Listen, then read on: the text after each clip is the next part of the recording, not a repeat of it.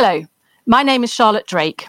I'm a professional support lawyer working alongside and supporting Stephenson Harwood's lawyers and their clients in the firm's finance group. I'm joined today by Paul Hayward Surrey, a partner in Stephenson Harwood's finance group who specialises in real estate finance, to talk about the Coronavirus Business Interruption Loan Scheme, or CBILS.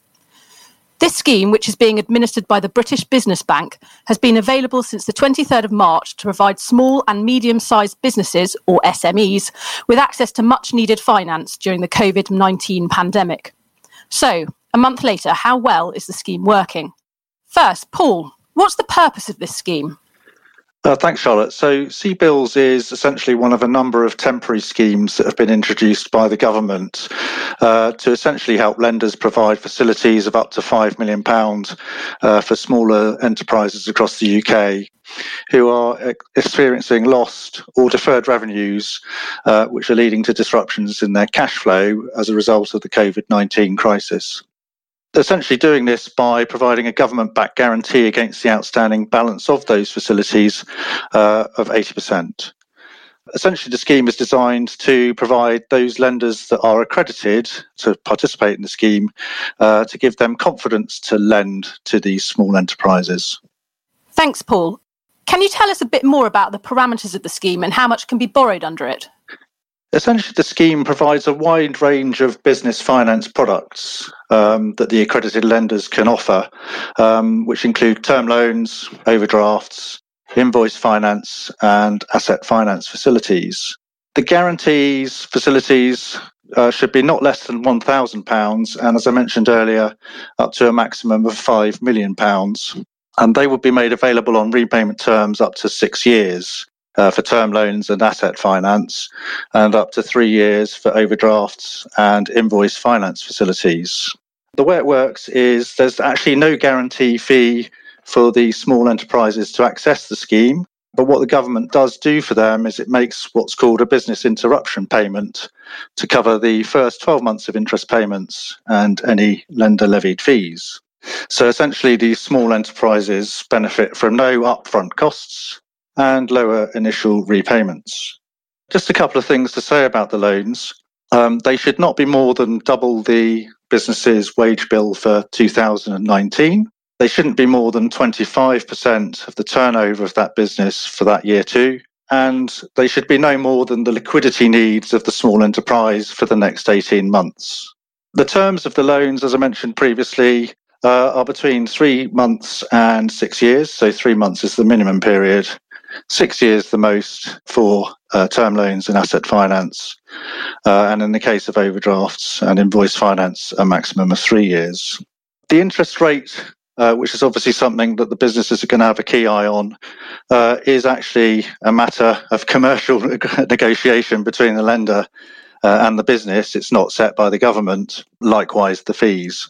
And they should be based on the lender's normal pricing framework, taking into account the fact that the government is standing behind those loans up to 80%. Um, it's worth pointing out that the businesses who borrow under this scheme remain fully liable to repay the loan, so it's not a grant. Um, we'll talk about security later, but just a couple of points to flag is that uh, lenders won't and are not allowed to take personal guarantees for any facilities below £250,000. And facilities above £250,000, uh, personal guarantees can be required at the lender's discretion, but they should not uh, include the principal private residence of any individual, uh, and recoveries under these should be capped at a maximum of 20% of the outstanding uh, facility. Paul, if I were the financial director of a small business, how would I know if my business qualified for support under this scheme?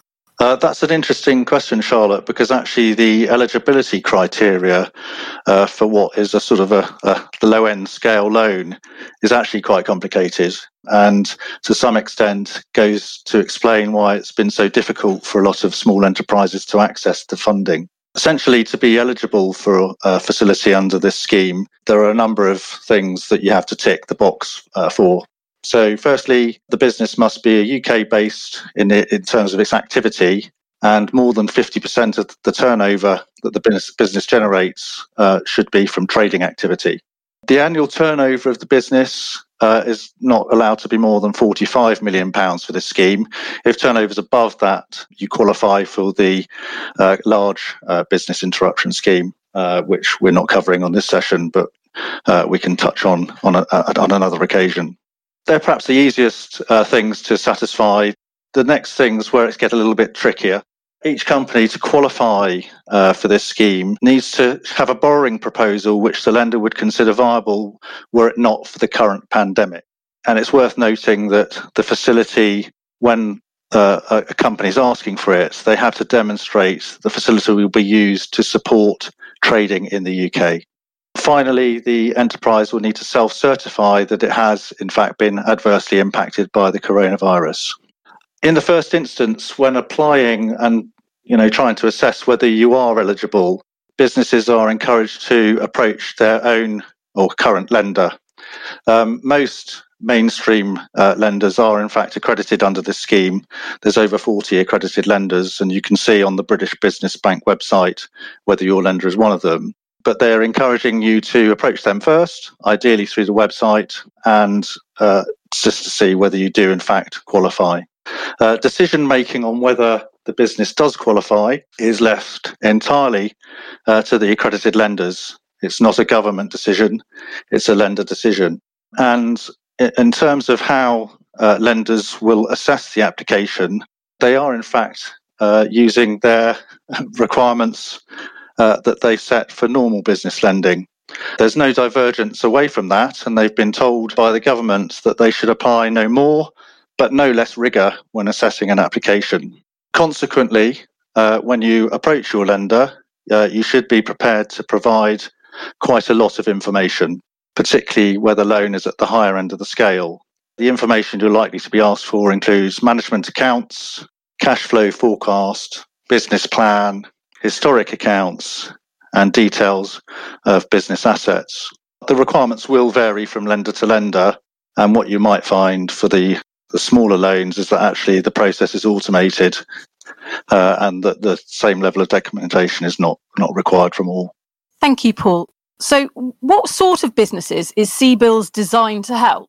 Really, it's designed to support all businesses um, so long as they're eligible. So, UK based business activity is obviously a key element of that, but it's not particularly targeted at any one uh, sector or business type obviously, there are a number of sectors that are in more acute distress than others at the moment, those that have been shut down completely uh, with no option to continue. So you might think of hospitality, leisure, pubs, restaurants, uh, those sorts of businesses.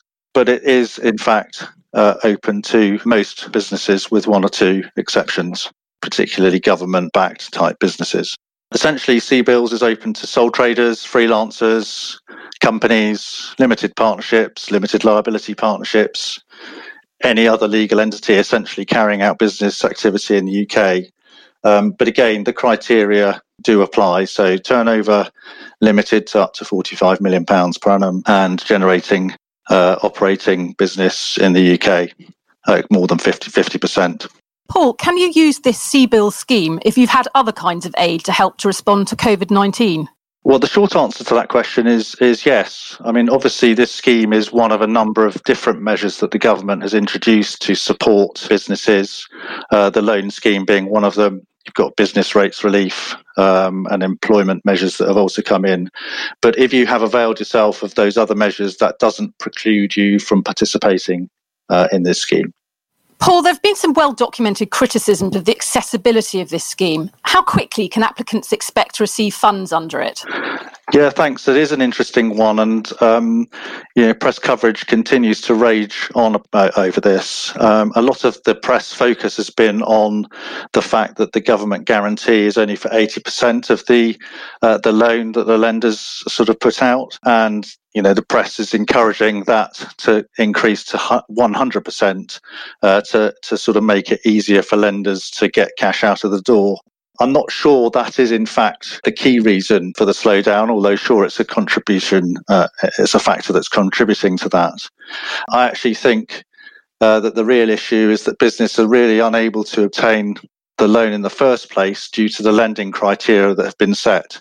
We've got a bit of a catch 22 situation, I think, because uh, you've got businesses who were prior to the crisis uh, running balance sheets to uh, you know to, to, support loans that they did not want or need, and those that did who probably don't need them. So you're, you're in quite a difficult position here.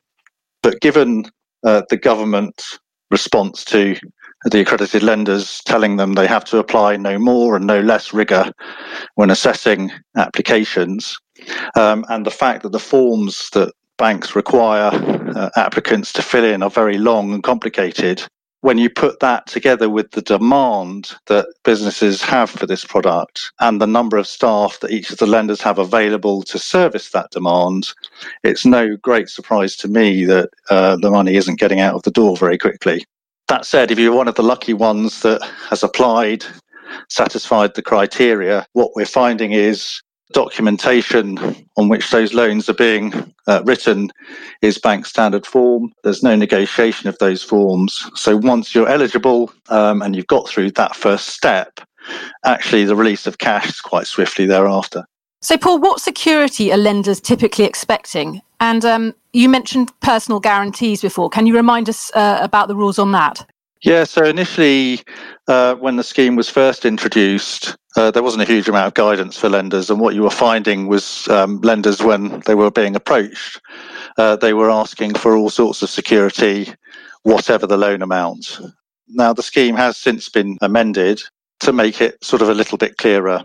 I, I suppose one thing, just to sort of step back for one minute, is that um, CBILS can be used for secured lending uh, and unsecured lending again, that's really going to be a decision for the lender in their discussions with the, the, the relevant companies. But um, one thing the government has made clear is that for the smaller loans, where that is sort of under £250,000, personal guarantees cannot be required. So that's actually set in stone. Prior to the amendment to the scheme, you were finding that lenders were asking for personal guarantees, no matter the amount. So, really, it depends. In terms of the security, banks have been given guidance that if a company has security that's suitable to support a loan, they should be taking that security. So, it really does depend business to business. If there's security available, the lenders will ask to take it. If not, uh, they'll review the application on its own merits, and you'll probably find the pricing will be different to you know loans where security is in fact available. Thank you, Paul. If you would like to find out more about the Coronavirus Business Interruption Loan Scheme, or you'd like help in conducting a preliminary assessment of whether your company might be eligible to participate in the scheme, speak to one of us or your usual Stephenson Harwood contacts. This is one of a series of podcasts we have recorded on the support schemes which the government has put in place to help businesses access finance during the COVID 19 pandemic.